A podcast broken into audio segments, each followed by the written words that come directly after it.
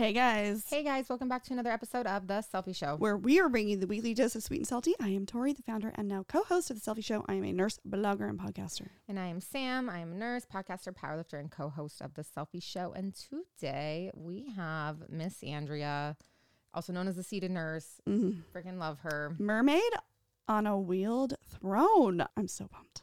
Unpopular opinion. Mm-hmm. Okay. It's football season. we get it, everyone. We get it. You love football. Unpopular opinion, like your whole world doesn't revolve around football. Oh my gosh. Okay. Like it's people make it their whole personality, identity, like there was literally I was watching a show the other day on Netflix and there was um a guy who literally created his whole basement dedicated to like a team sport and I'm, it was dedicated to a football team and I just don't understand this. I, I I really don't like football as a religion and like you know in a lot of areas around the country like literally like you go to Bama, you got Ole Miss, you got all these places Oh, like yeah, it's a thing. college football is well, a like, yeah, different even level. the college football versus NFL football are like whole different levels of insanity. And then I just listen. I like football. It's actually my favorite sport. Okay, it's uh, kind of ironic because it's not my favorite sport, but I went to my college because I wanted the football experience. So I don't know, like, what is I- going on? I genuinely, it's my favorite sport to watch. Football players are the best looking, hands down, better than any other sport. Like I'm a football fan, but I'm like these grown ass men that cry when their team loses. I know, or like paint their whole bodies. Yes, they it's get like, yeah. absurd. And then the whole like, oh, they their team lost. Like, Yeah, yeah, talk yeah. To them. Like, it's like, oh, okay, grow up. It's literally like you want to get mad at women for watching reality TV. You're watching reality, Or TV. like Bill's Mafia, you know, when they're like Okay, I like- crashing. I actually like Bill's Mafia. I have a friend um, that lives in Buffalo. Shout out Leah and. I they're like good fans. They always actually cra- contribute to like charities every year Aw. Uh-huh. and raise a ton of money. And I think even like last year there was one team that was like their opponent and something I don't know what happened because I don't follow because I don't care about football like that. But they actually like raised a ton of money for a football player on an opposing team's like nonprofit. yeah. Bill's Mafia is rad, but at the same time, like I don't care enough about anything I know. to dedicate my whole or like people when they make it like you know they incorporate it into their like wedding. Yeah, yeah, yeah. Right, like, right, right. like that, Yeah, like, like- your favorite team, it has to be incorporated in the wedding Yeah. or that kind of thing. Well, okay. Well, you Ooh! guys oh! had actually oh! Tori had Tori and Jacob had U of A You cookies. guys, okay. First of all, wild. wedding. It's because we're wildcats. That doesn't mean football. I'm a True. wildcat. That encompasses all things wildcat. You know, I'm bear down, by the way, bear down. All right, we all Um, know. But I just mean like I don't know. I you know even going to like fantasy football, like this whole we're in the fantasy football season. Like okay, first of all, if I had to pick a team, this is how I would do it. Okay, are you ready? Yes. yes. Okay. Tori's fantasy football draft. This is how I would do it. I would literally pick it based on the uniform color Yes, and do I like it? absolutely. it? And also, do I like your wives? Do I follow your wives? Because if, I follow Oh. your wife on social media and I like her, I'm definitely, absolutely, I'm snatching you up. Are you on Football Wife TikTok? I'm absolutely obsessed with football wife TikTok. Like- and if you are not on that, Juan you should absolutely 100% get on it. I, I'm obsessed with them. Juan and Chan are my They're favorites. so fun. so She is cute. so funny. I'm obsessed with her. Hilarious, and people don't even know she's like being sarcastic. No, I, ever. She's I so think funny. most people are in on it, but a lot of people who don't get it, you're like, oh my god, you need like people are literally don't understand. I'm like, this is do not get that this is like satire and yeah. ultimate comedy at its finest. No, I love the like football wives that let us kind of in like that, but like make fun of it. Yes. football wife TikTok is elite. It's amazing. I'm here Um, for it. Yeah, I don't know. I choose my fantasy team by like how hot the players are. Yeah, there you go. That's like See? literally, I'm just like, um, Mhm. smash, and then they get on my team, and that's how I choose. and then they're on the DL for some sort of injury or something. Um, I mean, if I if I injure them, that's not my fault. No, I don't know. I like football, but this whole like okay, I actually saw this post on IG on Sunday that was like NFL season rules. Number one, do not call me on Sunday night, Monday my night, or Thursday night. Two, don't ask me which game I'm most excited for. It's all of them. Like, if there's an emergency, why are you calling me? 911 is easier to call and more likely to show up. If someone died, my consol- condolences, but there is nothing I can do and there is no need for us to both be sad. Uh, number six, please see rule number one regarding my availability until Monday, February 13th, 2023. And I'm like, and people just shut up. I just genuinely But- okay. like okay, is there anything that we like as much as football people love their football? Yeah, I don't think so. I, that's what I'm like. I literally can't think of anything on the top of my head that I'm like, I am so obsessed with this that I cannot live without it. Like every year, every season, every like I genuinely on the top of my head, I'm like, I'm mm, nope, can't think of anything. I just, don't know. It's more to me when people like their team loses and they cry or they have a bad day. I'm like, Yeah, or, not- like, the you didn't get tackled out there. You didn't like. You're not. It's not your job. Or like on the line. the people who are criticizing on the sidelines who Oh, never play the sport. You're like, you never played the sport, so how are you? No, I- love watching the Super Bowl with guys who are just sitting there like so stressed and intense, and they're like yelling out Yeah. and shouting commands like their sideline coach, and I'm like, you are literally through the TV. well, half the time now it's It because is- they're losing in fantasy football. So That's true. I love fantasy football. The TikTok tour. It's like, oh my, um, this is the time of year where my husband coaches an imaginary football team.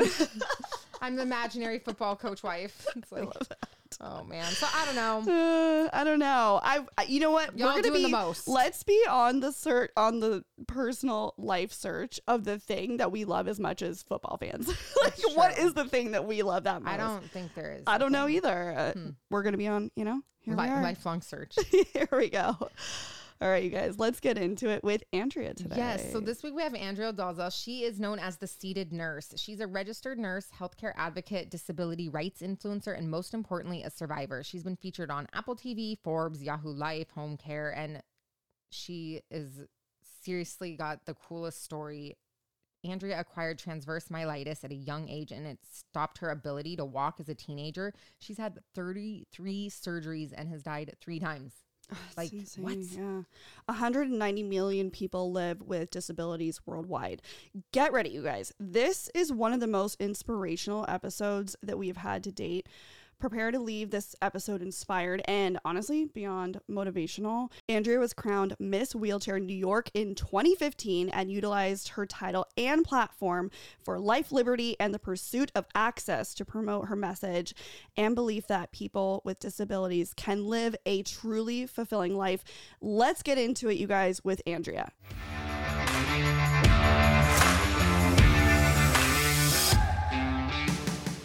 Okay, Andrea, we're so excited about today. Oh my gosh. Thank you for coming on. Thank you, thank you, thank you. I'm excited. Okay, I have a question for you because you have such a dynamic, amazing history.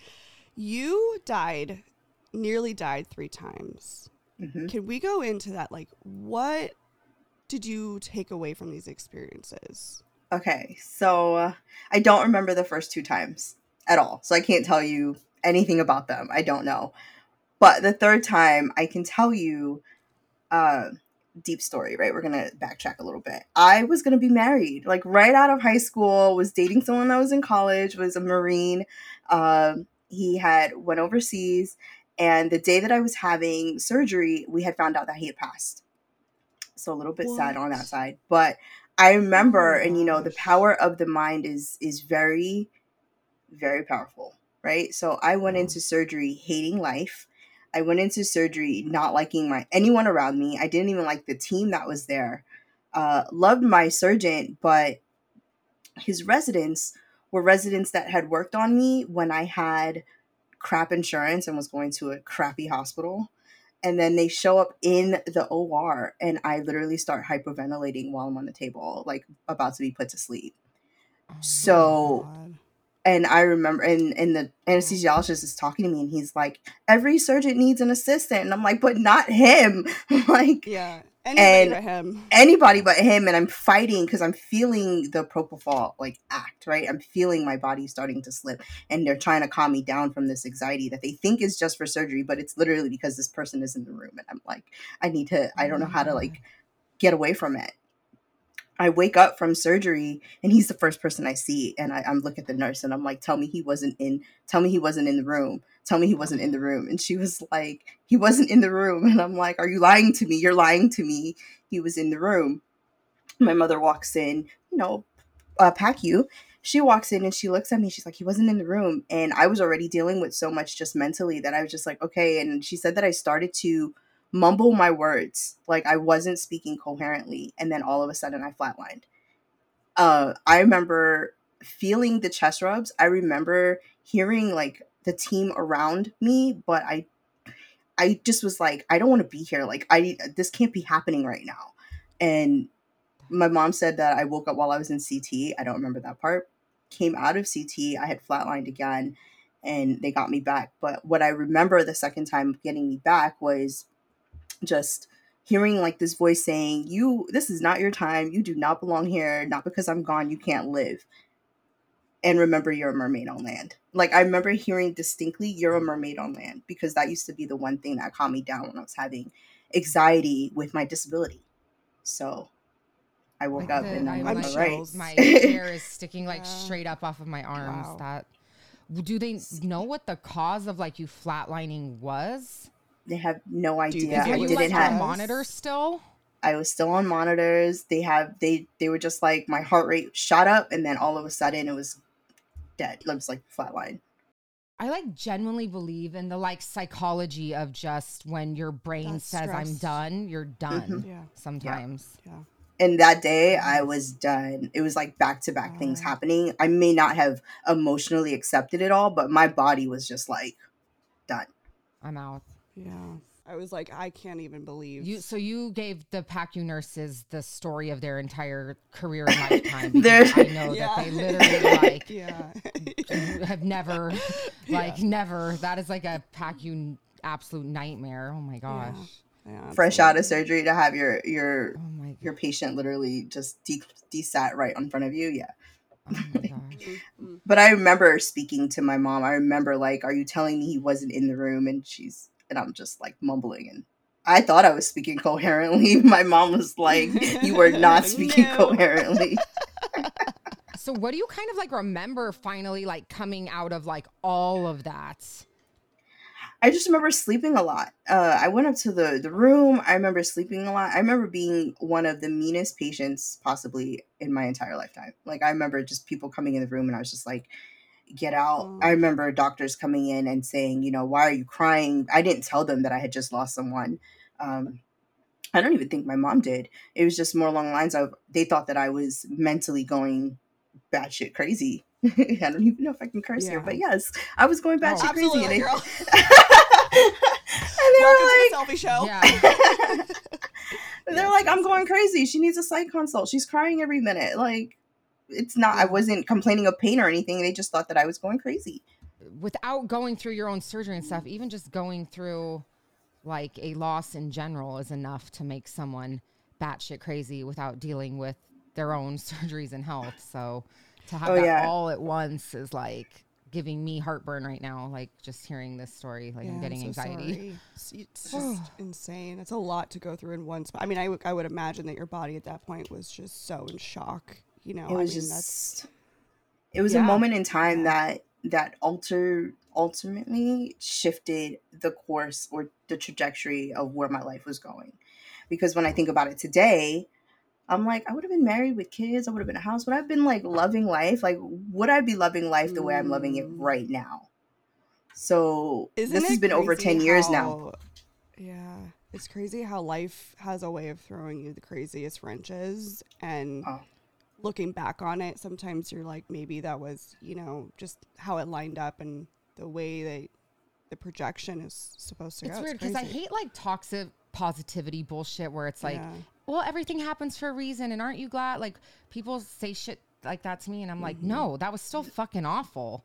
Like Yeah. I'm not glad that it happened that way, but in this also weird sense, like.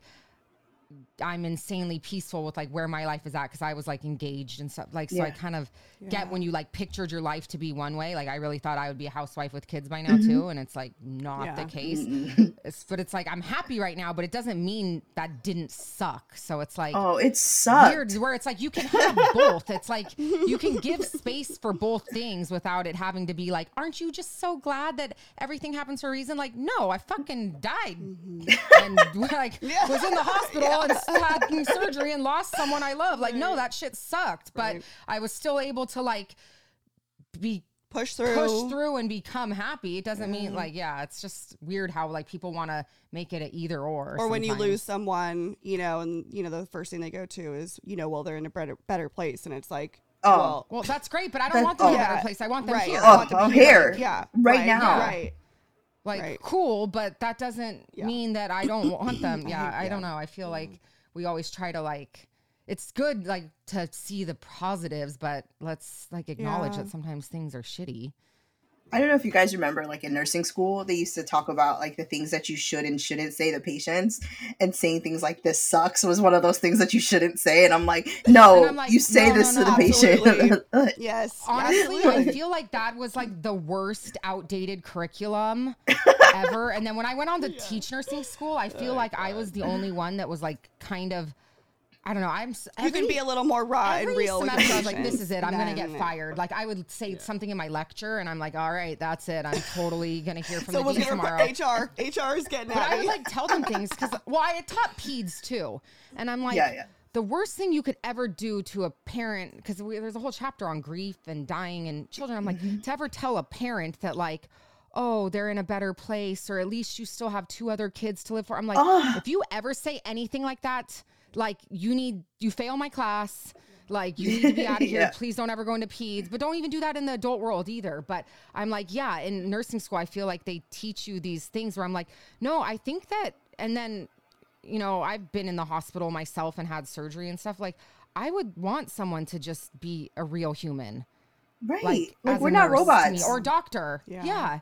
So don't like fake and sugarcoat it. It's okay to be like, this really sucks. I what you're think going our through. industry or profession as a whole has really gotten scared, right? Of things that we're gonna say. Are we gonna say too much? Are they gonna are potentially they gonna take that the wrong way? And then but it's interesting because some of the moments where I've been the most honest, the most raw, the most real with families have been some of the best moments mm-hmm. And Yeah. have translated honestly and even better care. And I feel like it's hard to do sometimes and i feel like we're also in this society where everyone wants like picture perfect you want like you know sugar on top and that's just not the case and i think actually people really like the raw and the real They do. I mean, uh, not to get political, but look at who wins elections. No, the ones get that are raw and real are going to win elections, and the ones that are going to sugarcoat and kind of like gloss over things are the ones that everyone's like, "Are you BSing me?" Mm-hmm. Like, I'd rather just, I'd rather just take it as real as it's going to get, and then rip the band aid. I'm the rip the band aid girl. Rip the we band like to aid. rip the band-aid maybe along those lines we got to Yeah, start with the question Let's go. what miss andrea is your unpopular opinion My unpopular opinion. Oh my god, people are gonna hate me for this one. Healthcare is Oh, I let's overrated. go, I love Healthcare is way overrated, and I don't understand why the heck that like nursing was even like where we were at in Hyped. 2020. Like I, this is yeah. I'm at that point now. I'm at that point forever, and I'm a person with a disability who fought to be in nursing, and I'm like, this is this Ooh, I is like not. this. Yeah, no, Bogus. Yeah. Wait, um, how it long is have a you been in- scam. It's a scam. It reminds me of TikTok scam. that's like, what's something that's like been so, So normalized notarized. that's actually a scam? Yeah. I'm like, Nursing. nursing, being a nurse, Yeah. It was like, I was overrated. at a bar last night and like some ugh, 25 year old hit on oh, me. oh here we go and I was like, I'm like a decade older than you.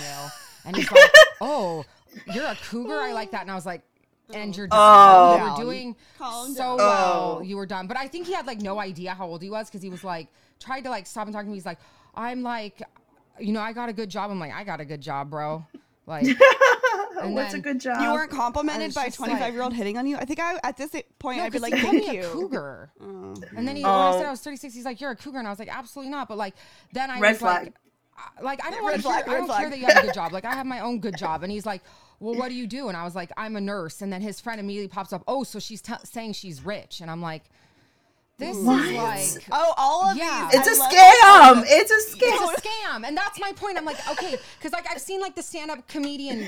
Have you seen this clip? It was going around on Instagram. It was a stand-up comedian where it was like, "What do you do for a living?" And the guy was like, "Oh, like nothing." And he's like, "What does your partner do?" And it was like, "Oh, she's a travel nurse." And he's like, Oh. "Oh, so you are like a sugar baby, like you are living." I'm like, I don't know. The, through the pandemic too, I think, and because of travel nursing, people got this idea that like we're just rolling, and it's like, nah, we're working so much fucking overtime to like Just to make ends meet. too. Yeah. Just to I'm pay like, rent. I want to hear Andrea about your your background and your beginnings in terms of nursing. Like, so where did all this start for you? Because you obviously you pushed to become a nurse, but like, let's hear the backstory. Let's get into that.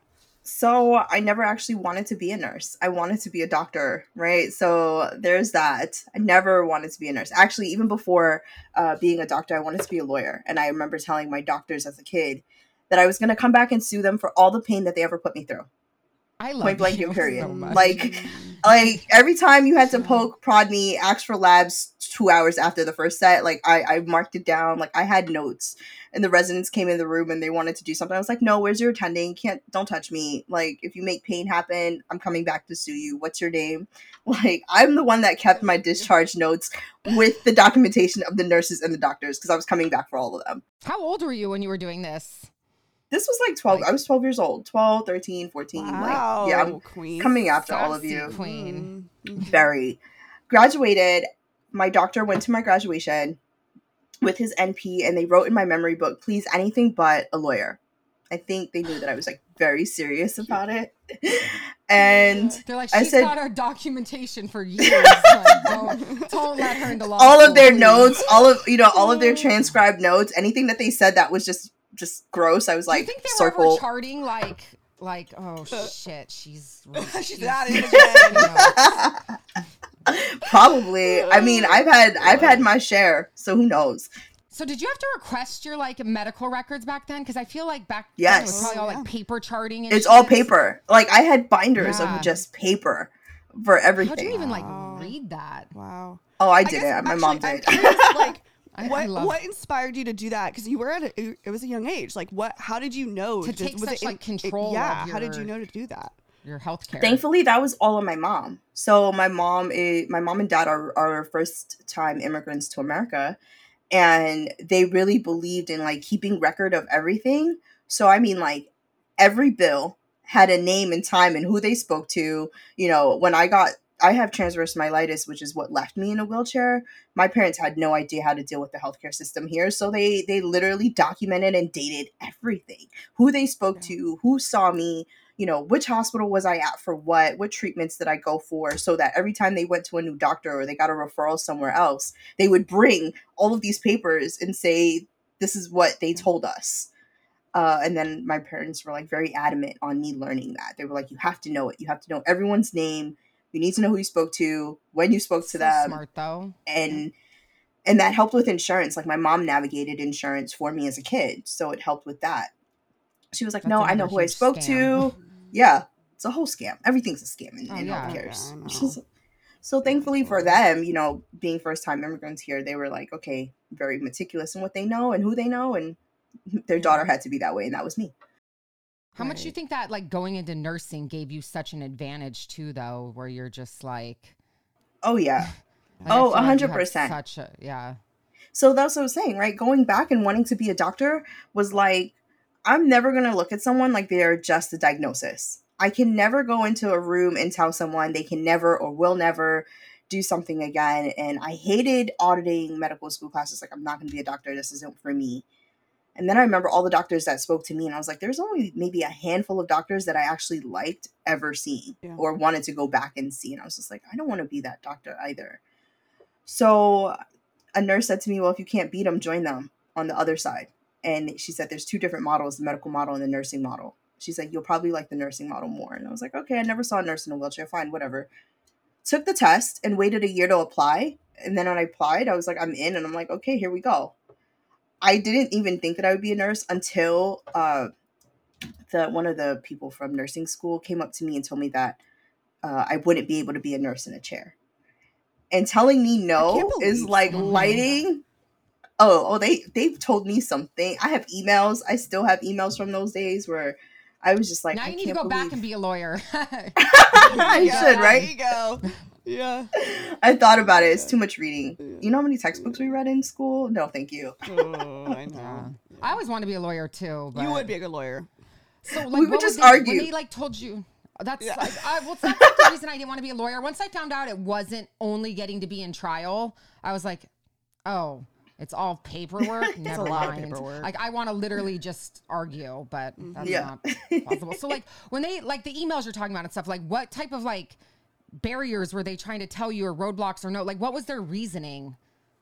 so I love to talk about this now is where we think about the job description of what nursing is. You have to stand for 12 hours a day. You have to be able to run. No, you, you have to be able to lift.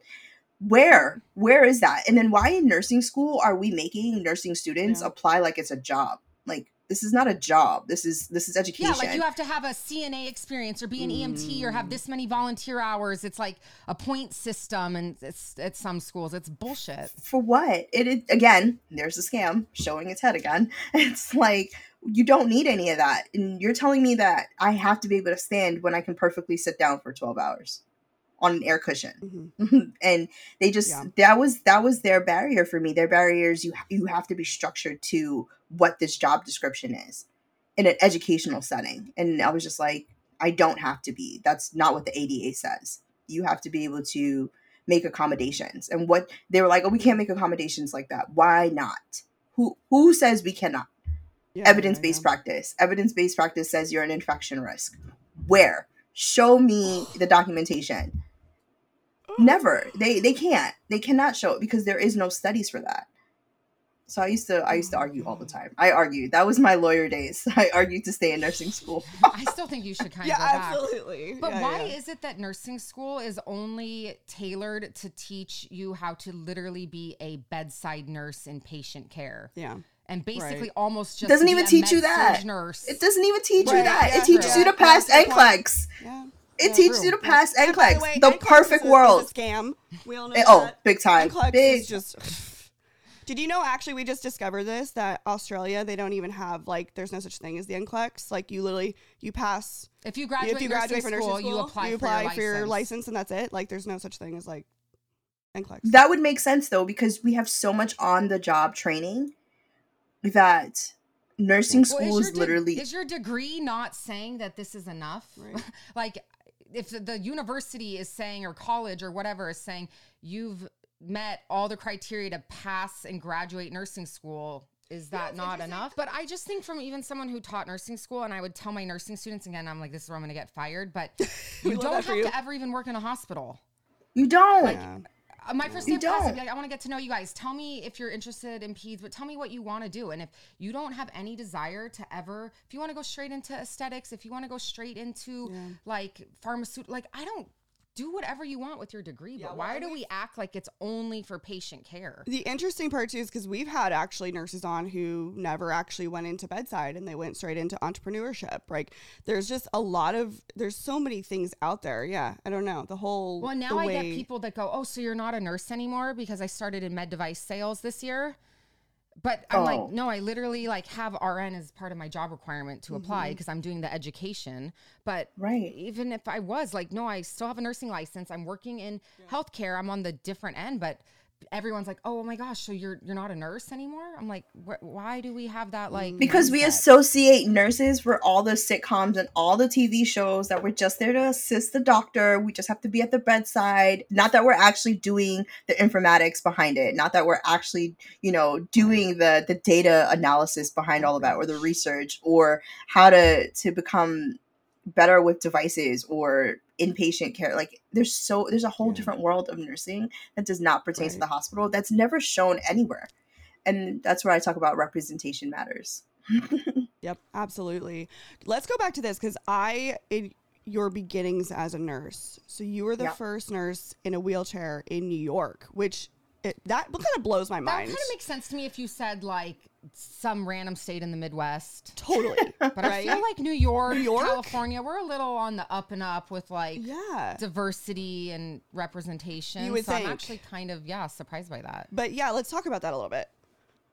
I mean, where do we start? New York is I okay, California, New York. So we we we literally dominate the United States. Uh, anybody who's listening, we do. Come on, we we we literally add the I'm most to the. GDP. yeah, like we add the most to the GDP. So I don't save it. uh, when you really think about like like nursing in whole, you would think that all of these nursing programs that are in these predominantly wealthy states, you would think that they would be able to accommodate for anyone. But that's not the case, right? Again, they're going based off of this assumption that you have to meet these requirements. You have to be able to lift, you have to be able to stand, you have to be able to do everything. So there were people, students that went into these programs before me who had hard of hearing issues, who had limb differences, that wouldn't be able to make it through the program because they were so strict on sticking to the requirements and you don't know how to fight it or you just take their nose for an answer. And my no was never left up to somebody else. Like my no's are my no's. So if you're telling me no i'm going to find someone else to give me the yes that i'm looking for. And my yes always lives within the ada so i'm going to go find the ada what does it talk about in AD, education? How do i get to fight this? And then you're telling me i can't do it? Hold on a second. Let me find out where it says that i can. And go back to them and say let me let me do this and I used to talk to everyone. I think my research for school and then my research just to stay in school was equivalent in the amount of hours. So being the first, yeah, but it was being the first and also fighting my way through every single semester, talking to every single clinical professor on top of nurse manager on the floor who thought that I would be unsafe dealing with patients or even patients who just couldn't believe for a moment that I can be a nurse in a chair taking care of them. And then at the end of it all, they'll be like, I was the best nurse they ever had. Yep. Because we come in with those like preconceived judgments Mhm. that aren't even informed. Absolutely. Wh- Did you ever have someone in nursing school actually like be that cheerleader for you that was like, I'm glad to see you here. Like, Mm. I want to see you succeed. Did you ever have that? My peers, my cohort was Okay, very that's tight. awesome. Good. My my cohort was very very tight. We started with like 115. We ended at about 60, but right. that 60 that we started, we were always close. And whenever my last semester I was in maternity and I was failing. Everyone's passing and I'm the only one failing. And every single person was That's the like worst class. It is. It's. Just saying. Uh, totally that was with you. the that was the make or break me class. That was the class that was like I, I had failed pharmacology before. You know, you can only fail one. That was so OB was the make or break it, and I was already failing two two exams in, and they were like, "You have to drop. You have to drop this class. If not, you're going to fail out of the whole program." And I'm like, I'm not dropping. And that's when my cohort and upperclassmen literally studied with me nonstop. Like they figured out exactly what I needed to get for the final and it was nonstop studying for three weeks and it was because of them that i passed and i give them that credit because it was not up to me i i was going to listen to them telling me to drop and my cohort's like absolutely not it's 150 questions you need an 81 you'll be fine there's nothing like nursing school friends that are like right. just The ones those, that like, you- that were there Yeah, like yep. we're in it together. Mhm, It mhm. just Oh. makes me sad that there wasn't any one in a admit like in like, I faculty don't know where faculty role or anywhere that was like I would be so excited to see a student coming in that wants to be one that Yeah, wants to be there and Yeah. that is saying, "Hey, Yeah. like let me show you guys how fucking awesome I am." I would be so stoked to support and mentor someone like that. It's just like nursing school mm. bums me out. I'm like, we just suck. Like there needs it's to the be scam people. It is though. It's just yeah. a bummer the type of people, and then people like me that go into it leave because we get burnt out with the bullshit, and I just it's Yeah, I mean, I feel like you were she was swamped so much with just the amount of paperwork and like the amount of grading and then the way they structure the classes. It's just it's overwhelming, and I it's no wonder that all of these nurses who we would want to teach, you know, you're basically chasing them away because you know why are you going to go? You may as well go make money doing a job that you're making triple or whatever. And Mm-hmm. you have more freedom in your life, and you know why are we going to go back and teach? Like it's it's there's no incentive. Like what's where's the incentive? well, especially when it's like upper faculty. I don't know. It's just a a bummer because I Well, those feel like emails, it even when I graduated, different.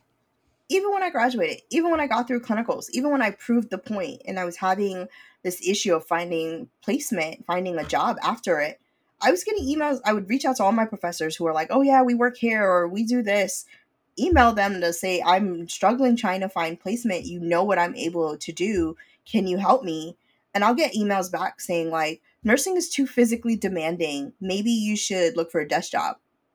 And I'm like, I don't want to work five days a week, 10 hour shifts. Like, I'd rather work three days, 12 hours. That works for me. It works for my disability. I can recover. I can figure out how to rearrange my schedule. Like, I can sit for 18 hours. It doesn't hurt me. I'm on an air cushion. My don't worry about my butt. Let me worry about my butt. Like, like Yeah. why is Like, let someone you worry else? about the things that you want to worry about. Someone Right. like that's not their problem. It's not. Right, but and I've already proved the point, but now they're already coming back to me and saying, no, that doesn't work. No, it's not. This think about something else. So you just let me go through two years of school, grueling school, to tell me that it's too physically demanding. You could have told me that when I was failing OB.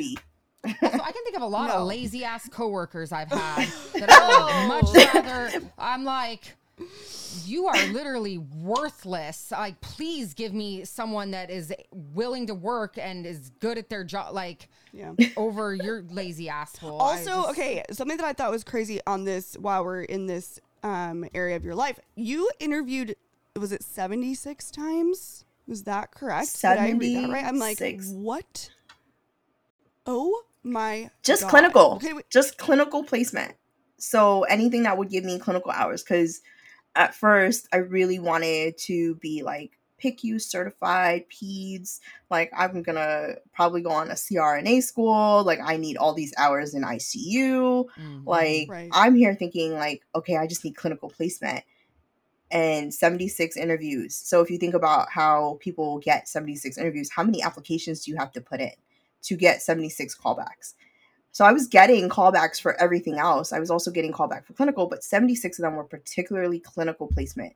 So that's hospital setting like outpatient ambulatory or uh, outpatient care centers for post-op or ambulatory post-op. All of it. C- didn't get anything Right. until covid happened. Covid happens new york state puts out the call for retired nurses to come out of retirement to help.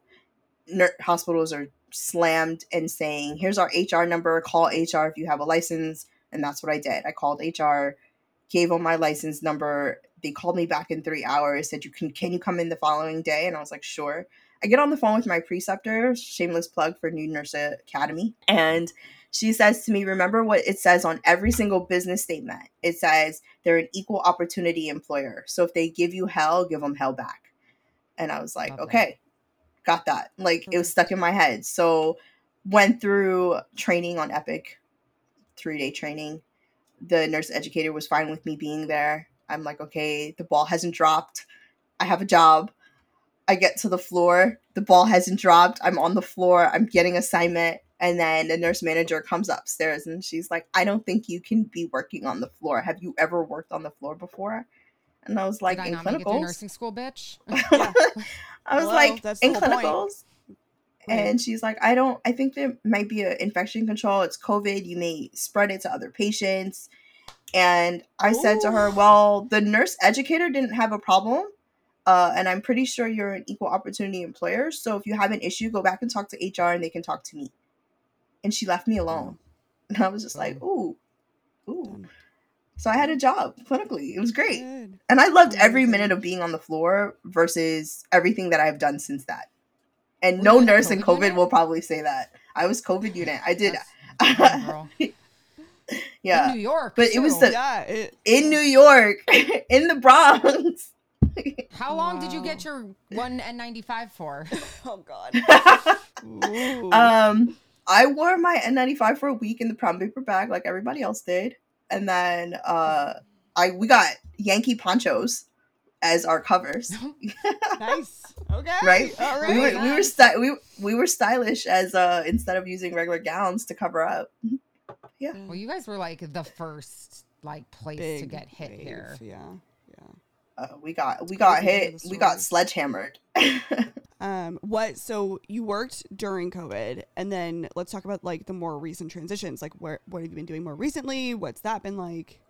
yeah, so I was a school nurse before COVID hit, and I went back into doing school nurse consulting. So for the private school sections, I just do their overview of like IEPs, talking to parents, and guiding LPN nurses that are new to the field. Uh, and then on the outside of that, I'm a assistant nurse manager right now in an outpatient primary care center. And a lot of admin. I'm not the nurse manager that people hate. I'm the one that actually understands and can see the bigger picture and will wear scrubs every day to work and, and literally if the schedule looks crazy, jump in and help. Uh, and then stay five hours later to do admin work. But like I told you guys at the beginning of this, and this is coming out in two weeks, so I'm, it's literally gonna hold me accountable. I said that I was going to put in my resignation no later than August 23rd. Go girl. Okay, we got Get it. one month. We did that too, though. We like kind of quit our jobs, Yeah. but like hadn't held really done it, it, yet. yeah. But we like said it on the podcast. We're like, I guess we better really quit our jobs. so then, what's, Yeah, no. Keep what's the what's the plan then? So the plan is to really focus on me, the seated nurse, and the branding of seated nurse, and my non-for-profit, which is the seated position, where I help other students who have uh, physical disabilities get into the STEM fields that they want to get into. So not just healthcare, but like engineering, mathematics, uh, making sure that we can get them the accommodations that they need, not only in a school setting but also in a workplace. That's amazing. I feel like it's so lacking. I mean, just the fact that you're the first one in New York. Yeah, shows that how is lacking it is. yeah, right, right, right. Absolutely. when we have stethoscopes like the Eko that can literally read you what you're listening to like we have all of these devices and that's something that i hated with nursing schools like you never get taught about the technology that's out there that goes hand in hand with people's di- diagnoses or disabilities you don't learn anything about the technology that's out there so everything that you do know when you're coming out is everything that they can't or won't be able to do and what they should maybe stay away from doing, but you're never taught what they can do and what technology is out there for them to be able to do it. So the medical model literally says disability, bad thing, have to always help them. They're a failure. We messed up. So we kind of just want to turn a blind eye, just keep them good. And then the charity model is like, oh, they're always going to stay home and they're always going to need help and we're always supposed to help them. Whereas the self model is like, okay, no, we can do it. Technology's here. This is how we can make it happen. And, and how do we make sure that that happens continuously? Okay, we have a couple questions we want to myth bust with you because you like all of these things are resonating really hard with these. So, what is something that you really want to myth bust about living with a disability? Like, let's go through a couple myth bust moments. Yeah, so living with a disability doesn't synonymously mean that I'm sick. Like, it doesn't mean that I'm not healthy. I'm sitting in a wheelchair. I'm very healthy for my age and, and my growth and all of it.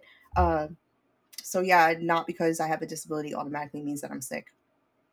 And then for some it does, but it doesn't automatically mean that. What are like some of the most common things that are just not disability friendly? Yeah, let's go through Everything. A of And those that even like Healthcare. Yeah, right.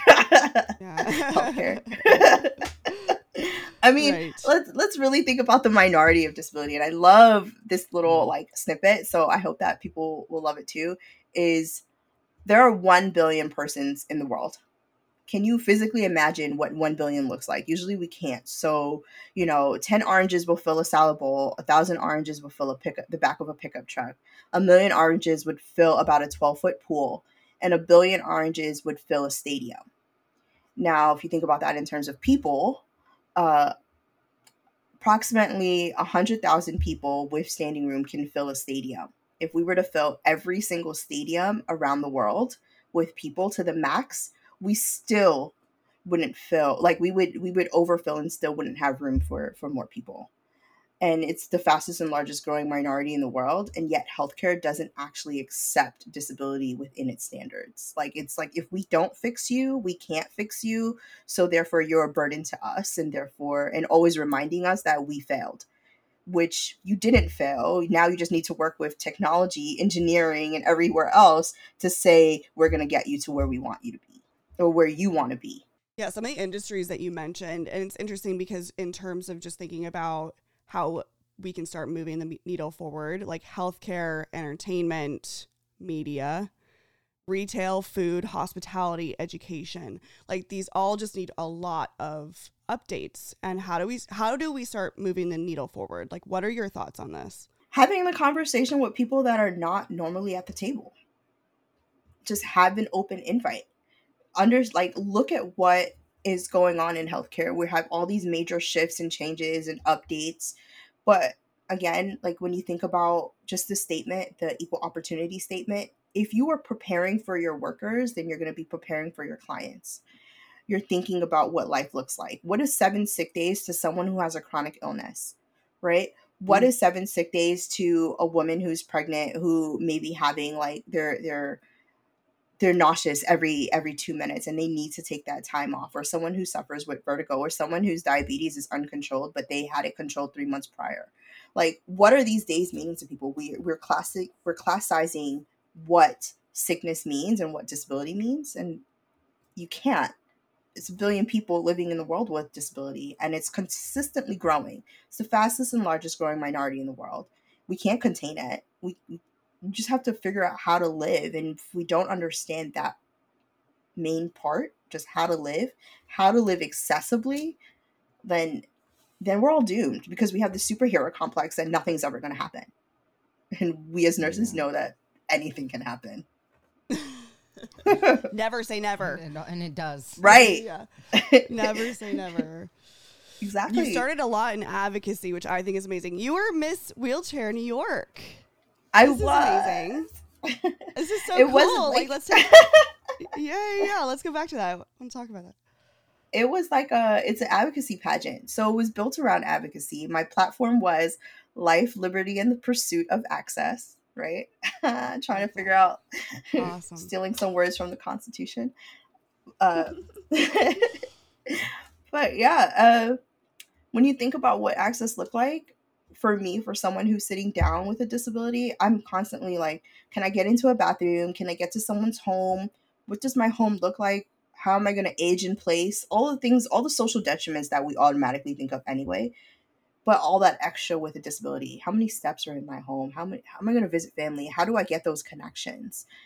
And for someone with a disability going to a restaurant can be an adventure because you're thinking about how the bathroom situation is set up. They'll say accessible on Yelp, and then you get there and you can't even get into the bathroom, but you probably had like three margaritas with dinner, right? So like, how how do you incorporate right? Like, how do you mm-hmm. incorporate that social aspect to to disability when everything is inaccessible? And then when you really think about it, everybody can use an elevator, everybody can use a ramp, everybody can can use some extra space. Especially, we know that everybody wants the bigger stall in the bathroom, but there's all small stalls. There's only one bigger stall. There's hardly ever a ramp. There's hardly ever uh, elevator. But we can all utilize that, and that's not always accessible.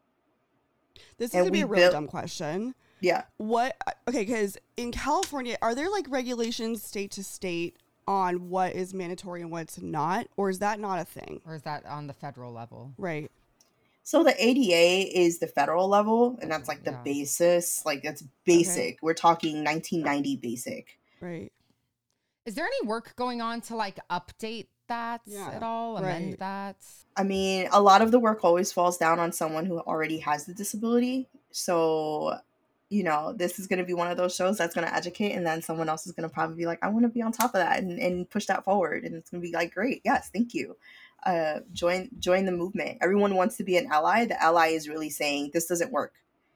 We need to make this better. And in healthcare setting, when a room is too small, when a bathroom isn't accessible for a patient, when there's nowhere for them to put their limb, their walker, their mobility device, uh, we should be documenting that. We should be writing those incident reports. We should be putting the hospitals accountable, the clinics accountable.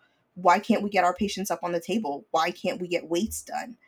And we have to then fabricate them because we have to fill in our documentation instead of writing out an incident report. Like we can't give good care because it's not even considerate of their disability right? And it is different for state to state. Like California is completely different than New York. New York is completely different than Texas. So You kind of mentioned that in one of your posts about um, just the surprising differences between where you live and then California.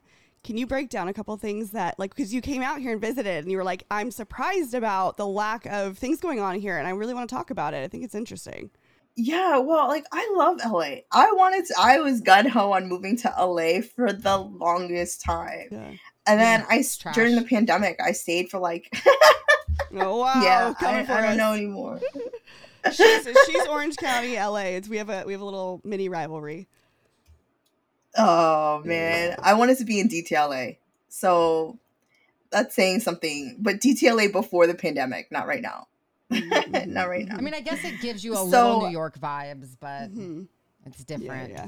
Yeah, it's it's way It's different. different.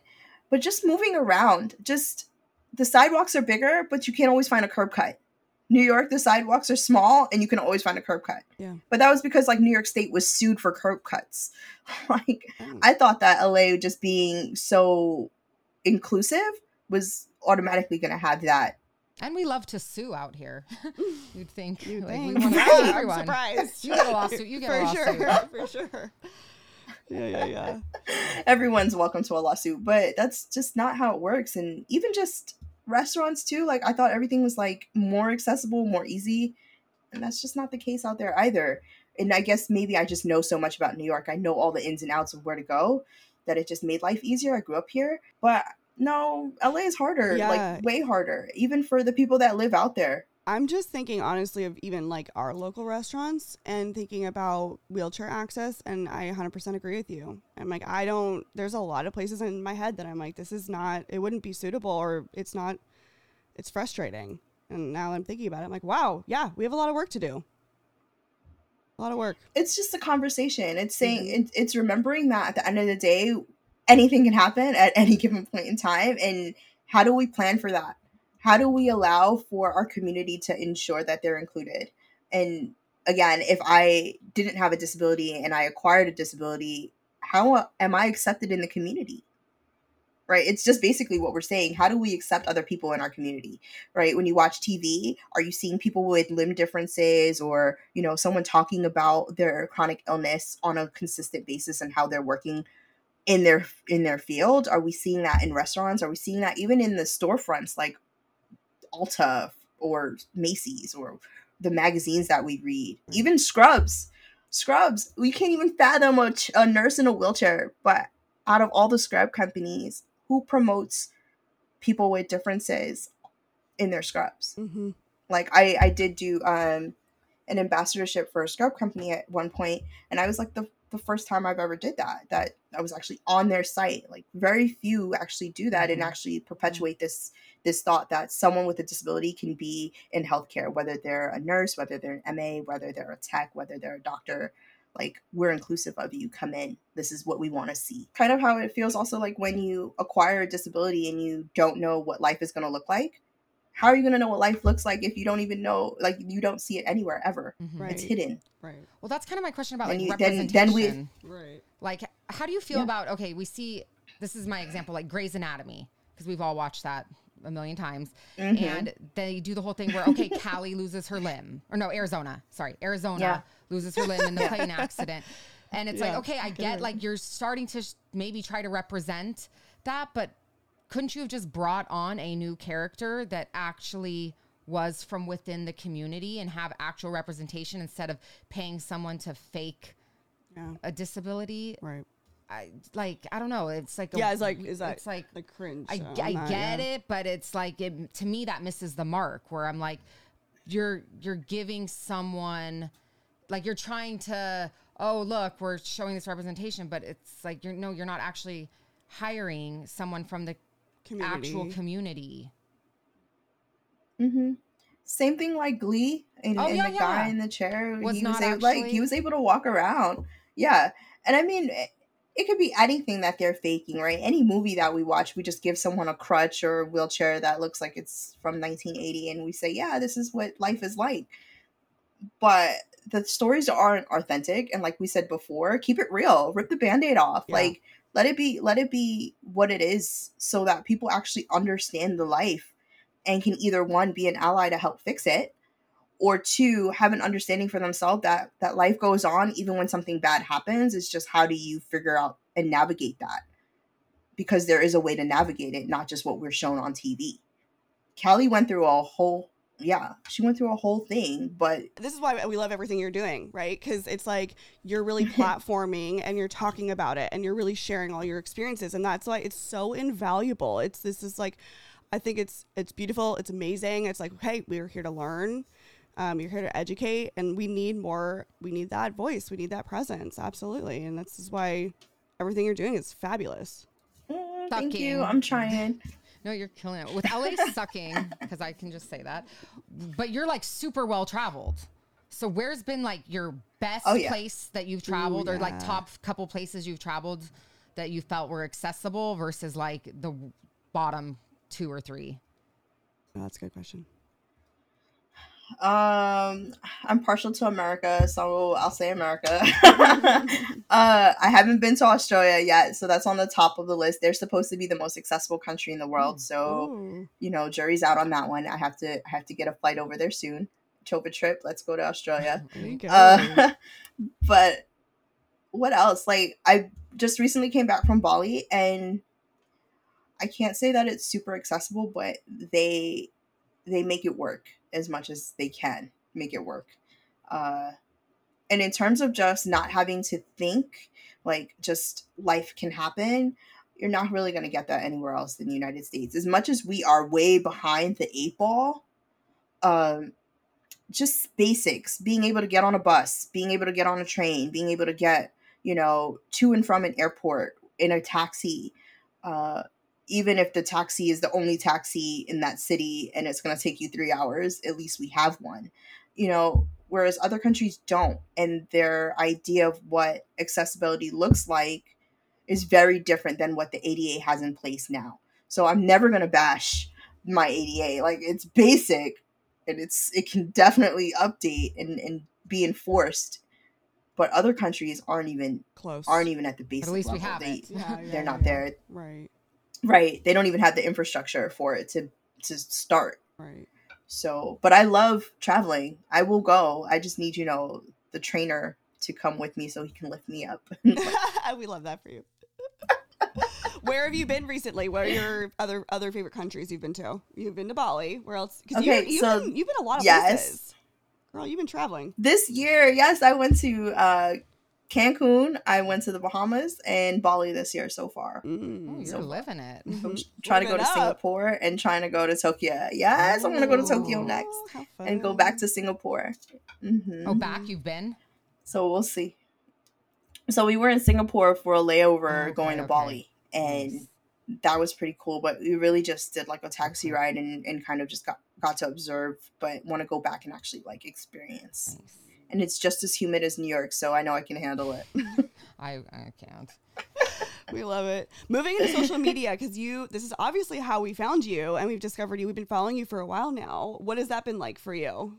social media is is fun. It's changing right now, right? The whole landscape of social media is changing to these videos and I'm like I don't want to watch all these videos. I just want to look at pictures and click. and then if I want to listen to a podcast, listen to a podcast. But uh social media is honestly where I felt the most at home in being vulnerable. Yeah. And that was because so many people saw when I started doing my interviewing I was on interview 40, interview 54, interview 60, and gaining all of this support. You can do it. We're reaching out for you. Even nurses reaching out from like across the country telling me like they would love to work with me was the support that I needed from the outside because when you're in the thick of interviewing or getting rejection, it is hard to keep going. Yeah. So for all those nurses and all those people that sent me messages on social media like while I was going through this rejection after rejection, you guys were the ones that actually helped me to keep going because I really wanted to give up at one point. Who wants to be in a profession that doesn't want you and is proving every day that they don't want you? And then you have all of these other people who are like, no, we do want you. We're sorry that this is happening. How do we best support?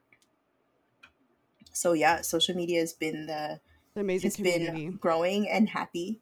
Oh yeah, it and you can definitely find best friends online. I Don't totally agree with that. yeah, Sam. As As much people hate, I'm. Yeah, like, I yeah. made like these like best like sometimes I'm like we've been friends for years before we actually meet, but I'm like we talk every day. Yeah. It's- Mhm.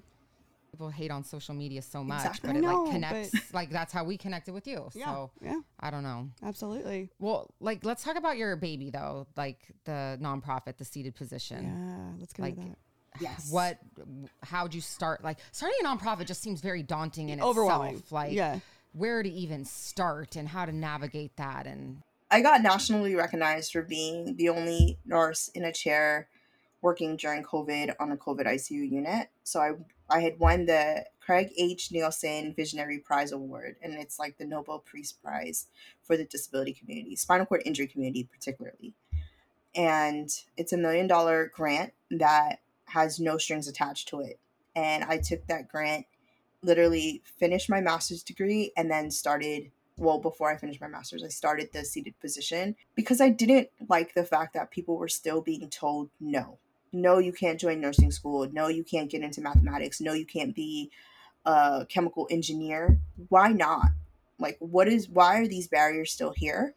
And how do we navigate them? And I also realized that a lot of schools, like higher education, doesn't actually understand what the accommodations mean for someone with a physical disability. Right. They understand what it means for someone with like mental challenges, maybe like ADHD, needing a writer or a scribe if you have like some type of hand impairment. But when you are in a physical chair and you have the capability and the mental capability to be able to get through a class, they don't understand what accommodations mean when it comes to pouring liquid nitrogen under a hooded vent. Like they're they're like, how do we get this person to do this? Why does someone else have to be able to do it for them? Can is it allowed for them to be speaking them through every single step? And I'm like, yes, you can definitely speak someone through every single step. That's what 911 does when someone's unconscious. Your 911 operator is literally walking you through every single step and everything to do until extra hands can arrive. Why doesn't that happen in nursing? Why doesn't that happen in any other field where you mm. can literally walk a nurse through everything and you can be a nurse yourself? But you're being told no because your mind doesn't think past what it sees. I see a disability. I know you can't walk, so therefore you can't do this. But that doesn't equate. So my nonprofit literally focuses on the accommodations that you need to be able to access STEM programs. And then I also partnered with another company called uh, Access Project here in New York. And Access Project is a fully accessible gym. Uh, we don't think Oh. about gyms being accessible, but it's a fully accessible gym. All of the equipment has been adapted so that anyone in the community can have a membership or go through their insurance for therapy or PT OT and use our facility for that Oh, for their for their gym needs. Where is So- that located? Yeah. It's up in Harlem. It's on 113th, Okay. 1 116th. I'm Awesome. we didn't open our doors yet. We had three locations prior to COVID, and then COVID hit and closed everything down. So we're Mm. opening up a new place. If someone wants to get involved with your nonprofit, Yeah. like how do we get how do they get involved? Like where what's the best way to start, you know, or things that people can maybe start doing? yeah, so you can either reach out to me on uh, theseatednurse.com. Uh, I have you're able to send me an email. My team is amazing at being able to get back to people. Shoot me an email if you want to come out. If you're an OT, a PT, a nurse that just wants to be hands on and and see how to work with different disabilities uh, in a very active environment. We welcome you. We always welcome volunteers. We host big events like uh, when Life Life Rolls On comes into York. They're LA based. Uh, we do a big surfing event where we get people with disabilities out into the ocean. We just had a, a rock star event with uh, people with disabilities doing uh, skating or, or drop ins and Mm. using their chairs. So that's been really cool. Uh, so yeah, we're always looking for hands to want to be able to learn and help and, and see a different way of what disability means. What are you guys kind of like working on with the nonprofit right now? Like, do you have any like active things in the works? So I have been working a lot on so with the BLS, uh, everyone has to know how to do CPR in nursing, but the Red Cross actually approved a walkthrough BLS certification that no one knows about. Oh, Oh, only three thousand people have been signed up and and registered on that end. And I've been doing a major push to all of the nursing schools and all of the PT schools because this is, is something that affects a lot of different programs in healthcare. So I've been reaching out to the schools particularly about uh, the Red Cross BLS CPR uh, walkthrough uh, certification so that they understand that they can get that certification and be in their program and, and meet the requirements that are being asked for when they say you need to know how to do CPR. Mm. You don't physically have to have to be able to do it. You need to be able to walk someone through it. Mm-hmm, mm-hmm. Um, something that I really, really loved and really resonated when I was looking through your social media is the relationship with your mom. It seems like very, very, very special. Can you speak to that a little bit? Yeah, Mama is. I'm her twin. Yeah, you're like so literally, I look You guys are exactly. so sweet. I look exactly like her. I Mm. love her. Um, over the years, we've gotten closer. When I was younger, I rebelled a lot because she was being protective mama, And I was like, I don't care. I'm staying out till three o'clock in the morning, even if the bus isn't accessible. Like, whatever. You are, giving, you are stressing so much me out. anxiety. I used to not have a car and I would travel to school and then I want to stay out and drink beer like a regular college kid in the afternoon, right? In the evenings, we go out and stay out until like midnight and I don't have a bus that's accessible. So, yeah. Um, that was the rebel in me giving her a heart attack. And now, you know, I bring her along with me to a lot of my speaking engagements or a lot of my empowerment talks. We just came back off of um, NurseCon in April, and she was my assistant. And mom just rocked it. She really saw uh, what she thought was a hindrance in nursing and how much I actually opened the door. And it kind of gave her a different sense of who I was becoming or who I am right now and mom has definitely been the backbone. She she knows everything that I've been through. I think I'm closer with my siblings than my mom because my siblings just get me, but my mom just knows. Mm-hmm. She's got the intuition. She's the one that's like, she didn't eat for 12 hours. You're gonna get hangry in a minute. like, feed her. She's the one that like got me through the crowds. Uh, every time she's my assistant, she's the one that's like got the water and the snacks ready because she knows how I get. And that that's so the support we all need. Yeah. yeah. yeah. the one that brings the food and yeah. the water, right? and, and to be like, we got it. How many siblings do you have? So yeah, no. I have three other siblings. I have an older half, a younger sister, uh, older half sister, younger half, a younger sister who's the middle, and then my younger brother. Do any of them work in healthcare or? No. No, like they, they see what I went through. They're like, no, they stayed away. it's funny because I feel like we see so many patients and families, and it's like some people go strictly into healthcare because their sibling was a chronic patient right. of this, or like my sister's a peds oncology nurse and they get so many people that come back because their sibling had like. Yeah. So or it's interesting, or it's like the yeah. opposite, where people are just like, yeah. "That whole healthcare system is a total sham." Mm-hmm. Like, I want nothing to do with it. I right. feel like you kind of yeah. go either way. Mm-hmm, mm-hmm. Mine was the whole healthcare system's a total sham. Like mm-hmm. my my siblings my family they saw when I had crap health insurance to no insurance care and then with insurance good insurance care and they they know the difference and they're like no stay away stay far away. Do you have any good piece of pieces of advice for the Cellfie audience? Just something maybe like a life motto or something that they can take away with? Yeah i kind of touched on this before where i said like everyone else's no is not your no. Your no is when you're like absolutely not and and you know what your boundaries are and your yes is always dependent on you and no one else. So never take someone else's yeses for your own. You have to be really convicted in your own yes and keep going. Forget everything else. Cancel out the noise and just listen to yourself.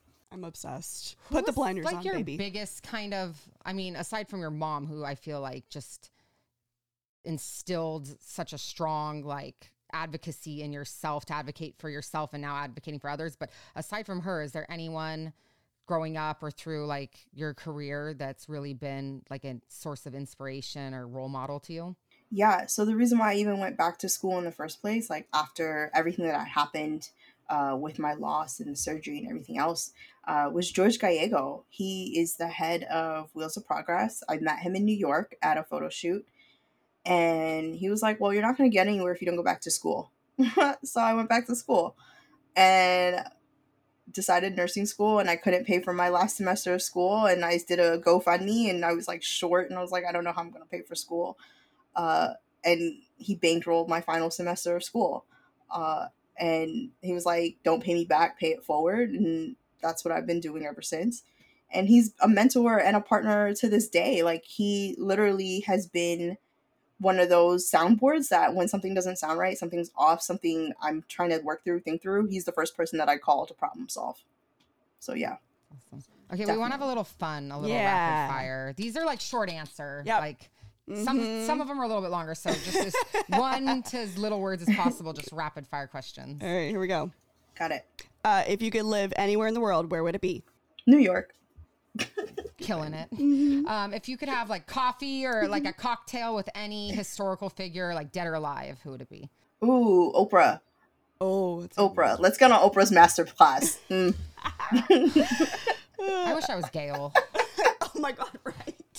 Just tag along for her whole oh yeah. I, I don't want to be Oprah, but I just want to be Gail. like a little under the under the Yeah. radar, Radar, but all but the perks, all the Oprah perks. Yeah, yeah, yeah, yeah.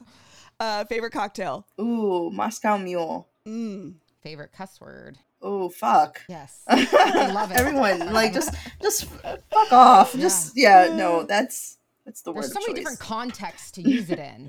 Like fuck you, fuck off, what the fuck? Are you fucking Oh, kidding fuck. me? That- it's yeah. a adjective, it's a verb, it's a noun, it's a pronoun. Noun, fucking it's- guy. Yeah. Like oh my god. so it's versatile. If you won ten million dollars tomorrow, how would you spend it? Ooh, it's like hitting the lottery again. Um, 10 million. I think I'm gonna focus on me this time. I think I'm gonna like get a condo. And like uh, That's about how much a condo costs in New a York. year. Yep. There you go. That's all you're getting. That's all you're getting. Two bedroom condo in New York, ten million. The whole thing's gone. 10 million. Self care. Yeah, can't even cover can't even cover the escrow fees. It's just Oh my the god. No, no, no taxes, no nothing, Yeah. just that. yeah. Um, biggest pet peeve. Oh, close-minded people in general. Just you don't have to agree, you don't have to disagree, just just be open-minded. If you're closed-minded, just keep it moving. Yeah, You can't have a bye. conversation. Biggest flex. Biggest flex. I'm a nurse. I'm the only nurse in New York City on wheels. Boom, like period, Oh, done. mic drop. Run and tell that. Okay. Um, like last meal, like death row favorite last meal. Ooh, mashed potatoes. Oh. Like I know that Okay, sounds but crazy, like but that's full like my meal. Yeah, like what else? What else you you getting with those that. mashed Oh, like- potatoes? Yeah. We're, What else you you getting? Three course, Last baby. meal. Like what are you? What are you doing? Like you, you even get dessert. Oh, okay. Okay, okay, okay. Mom's mashed potatoes. Okay. Like Res- hands down. respect. We're gonna get a shepherd salad from Opera in Oh, Brooklyn here we on go. Emmons Avenue because shepherd salad is Wait, woo. what is that? in There's it? the best. What's I in don't it? Care need what anyone says. What's in that? it? What's in it?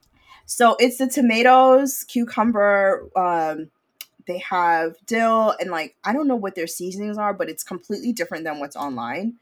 And an olive and feta cheese on top. Ooh. Okay. Yeah. Okay. Very, very good. Their shepherd salad is to die for. Okay, shepherd salad, mashed potatoes. Anything else? Are you full already? Come Yeah. on. well- I'm getting I'm no hold on. We're gonna go to Morton's and we're gonna get that filet. All right, okay, okay, And then- okay. I think we're gonna get that filet medium, not well. Don't kill a filet. And then uh creme brulee as dessert Perfect. from the Smith in Brooklyn. What are you drinking?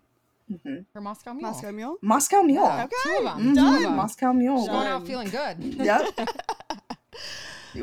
Moscow Mule, and we could do two shots on the side of that. Okay, not perfect. mad at All it, right, there we not go. Mad at it. What is your favorite color and what does it say about you? I don't know what the color actually says about me, but my favorite color is green. I love green. If you ask George, he'll say it's because it's the color of money and I chase money. And I was like, that's not true. Like, he's like, that's a lie because you're looking for other jobs all the time. And I was like, I'm looking for jobs that make me happy. if they come with the extra K at the Yeah, end, that's yeah. great. Happy and money is like a nice Perfect, little perfect. sweet. Right? We love that. I think I think that green represents that, right? Because green is growth, green is money, Mm, green yeah. is green can be happy. green is so why not? Like yeah, great. my my plant just my fiddle has a new leaf on it. It's been dying. It has its first new leaf. And I was like, oh, this just happened today. This is good. Hot off This the press, good. guys. Yeah, this is good luck. This is good green luck. See? green is growth. It is. Done.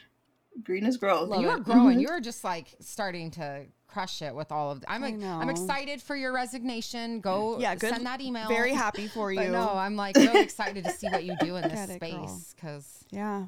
What's coming up? Like, what are some big things that you're working on, and some other than like, you know, I mean, you're doing all the things, but what's coming up? So some bigger things, like I said, we're opening up this space finally for Access Initiatives, Access Project, which I'm partnered with in New York. So we're opening up the physical space, getting through some last minute inspections.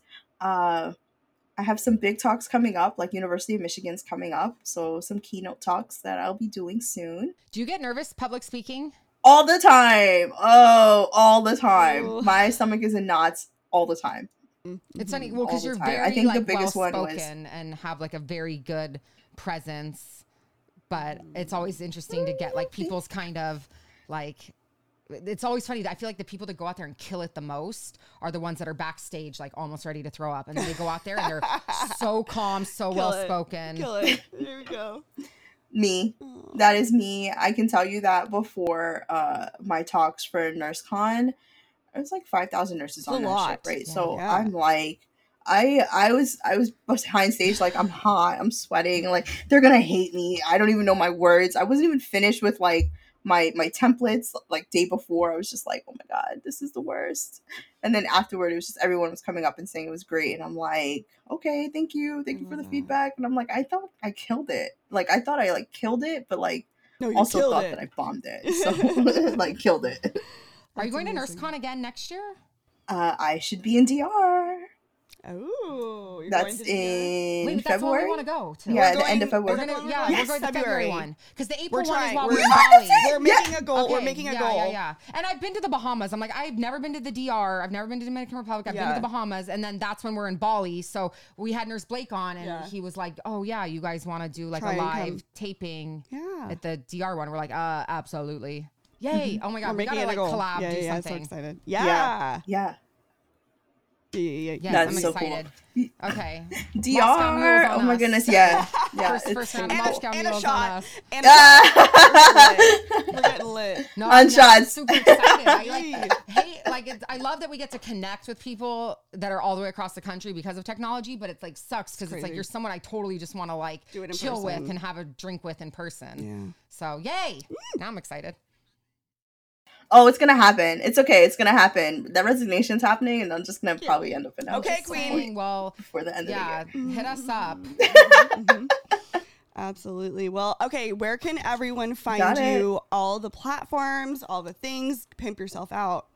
Yeah, so I am the seated nurse. I'm on, it's the same all across the board. So if you really have a hard time, you can just type it into Google, the seated nurse or Andrea. Uh, Instagram, Twitter, Facebook, LinkedIn. All the things. I think I called, All oh, the Facebook. Did I say that one? Yeah, all of them. There you go. go for it. We love Find all me, the message me. Well, thank you so much for coming on. This was like Thank so hard because we were like sitting here like, oh, like we want to talk forever. I know. We know. were I like, know. We love you. No, it's already late yeah, over there. It's so, amazing. But thank you for your time. yeah, absolutely. You are fabulous. We adore you. We can't wait to meet you. Yes. Now I got super excited. I can't wait. No, we'll be in Yes. touch for sure. Oh, and DR Yeah, anyway. it'd be fun. fun. Thank you so much, Andrea. It'll be hot. It'll be nice. Oh, that humidity. yes. Have a great one, guys. I actually just like want to travel with her. I'm so jealous. of all- like she's been everywhere this year. What a queen. What a queen. That was such an amazing episode. I just, I don't know. I feel like I just love learning from people, and she's just one of the most inspirational people that we've had to date. I just absolutely adore her. Yes, definitely check out her nonprofit because I'm so in awe of anyone that can actually start their own nonprofits. Yeah. It's amazing. Absolutely. And thank you so much, you guys, for being here with us. As always, make sure you're following us on our Insta. That's at C E L L F I E underscore podcast. You can find all the goodies there linked in the bio for you.